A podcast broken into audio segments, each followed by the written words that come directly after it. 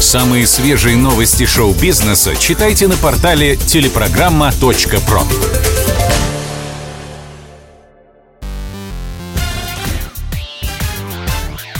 Шоу-бизнес с Александром Анатольевичем на Радио КП. Это новости шоу-бизнеса на Радио КП. И я, Александр Анатольевич. Здравствуйте. Бену Аффлеку исполнилось 50 лет. В жизни и карьере Бена Аффлека было полным-полно кочек и ухабов. С одной стороны, он один из самых известных американских актеров, лауреат двух «Оскаров» за сценарий «Умница Уилл Хантинг» и за продюсерскую работу на лучшем фильме 2012 года «Операция Арго» он сам этот фильм и поставил в качестве режиссера.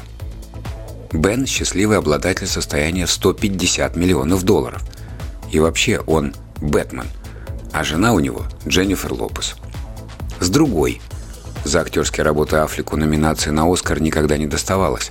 Зато было полным-полно номинаций на антипремию «Золотая малина».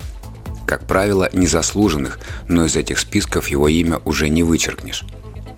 Больших хитов в его карьере было не так уж и много, если сравнивать хотя бы с карьерой лучшего друга Мэтта Деймона. И на пути к недавно обретенному супружескому счастью с Дженнифер Лопес пришлось пережить много страданий – нападки прессы, мучительный развод, борьбу с алкоголизмом. Но за все эти перипетии судьбы мы и любим Бенджамина Геза Афлика. С юбилеем легенда. Звезда Человека-паука Том Холланд удалился из всех соцсетей. Многомиллионная армия поклонников юной звезды льет горючие слезы. А вот их родители говорят Тому огромное спасибо – Мол, парень подал очень хороший пример их детям. Актер удалил свои странички в Твиттере и в запрещенном в России Инстаграме. На прощание артист выложил видео. В ролике Том объяснил свой поступок. Соцсети требуют к себе слишком много внимания и оказывают на меня гнетущее воздействие. Я пользовался своими аккаунтами 14 лет. В результате я стал зацикливаться на комментариях о себе – это очень пагубно влияло на мое психическое состояние. В связи с этим я решил сделать шаг назад и удалить приложение. Конец цитаты. Отметим, у Тома Холланда было 68 миллионов подписчиков в Инсте, плюс еще 7 миллионов в Твиттере. Найк Борзов обидел группу Radiohead. Российский рокер заявил, что на концертах британского коллектива легко можно уснуть. Как говорится, Том Йорк от комментариев воздержался. А мы предлагаем вам сравнить треки Найка и Radiohead. Решайте сами, под кого спится лучше. Сначала даем слово скандалисту Борзову. Ты слышишь, слышишь, как сердце стучится, стучится по окнам, по окнам по крыше, как дождик.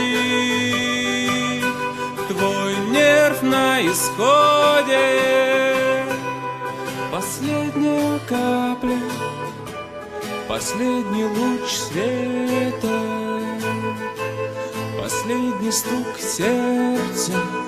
А вот и английские визави Найка –